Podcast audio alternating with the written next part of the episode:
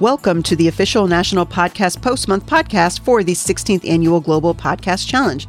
I'm your host and the founder of NaPodPoMo, Jennifer Navarrete. This podcast is presented in two segments. The first is a guide for podcasters participating in NaPodPoMo, and the second is a behind the scenes of how this particular podcast is coming together using Podcasting 2.0's live item tag done through Blubrry's PowerPress plugin. So, you are not alone in NaPodPoMo. And sometimes it feels lonely. I know uh, there was a time or two where I'm like, no one's experiencing what I'm experiencing. I'm in this by myself. I wasn't, and I'm not, and haven't been in this by myself. So I want you to think about the fact that even though there have been times where it's felt a little lonely, a little lonely, there have been plenty of opportunities for community. So now I want you to take that NaPodPoMo experience and think about it from the listener perspective. There may be listeners who enjoy your podcast, but maybe no one around them understands why they find great joy in your podcast. They may feel alone in their fandom of your show.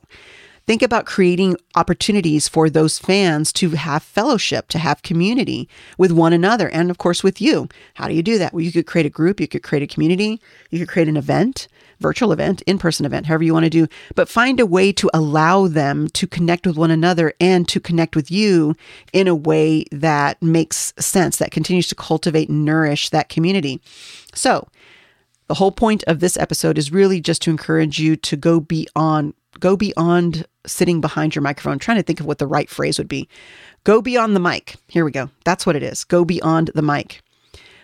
There is a lot that you can do, even if it's virtual, to cultivate community, and there's real power in doing so. So, you don't want to feel like you're alone. Your audience doesn't want to feel like they're alone. Create community, cultivate community, find opportunities in order to share what can be something that's really, really powerful for them.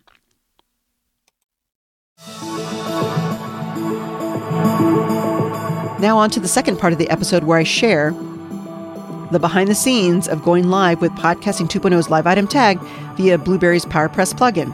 Now that I've successfully figured out how to go live, now what? Well, a whole new world has opened up to me. I mean, seriously, y'all. I mean, seriously. I know for a fact that 2024 will include a whole lot of live podcasting. I'm going to take some time in December to push the buttons and pull the levers and figure out a little bit more. I mean, I just have barely even begun to touch the surface, and I really want to put it through its paces and develop a better show flow and a better work process because right now it feels very awkward and clunky to me because I, like I said in an earlier episode, my eyes are darting all over the screen to make sure that I've got all the pieces coming together. Um, but I really would prefer to have something that's a little bit smoother. Right now, I'm using everything on my computer. I do have a Rodecaster Pro that I haven't even begun to play with in reference to this, but it's definitely going to be something that I'm going to bring into my workflow. So December will be an opportunity for me to kind of gather those things together to develop how live podcasting can be something that not only is something that I do, but that uh, that I can teach others to do or encourage others to look at, and also something that potentially some of my clients might be interested in, interested in. They may not. I mean, this is kind of a people who are listening to live podcasting, let's admit it, we are the early adopter geeks. That these are the people like myself that in 2005 were like, Have you heard of this thing called podcasting?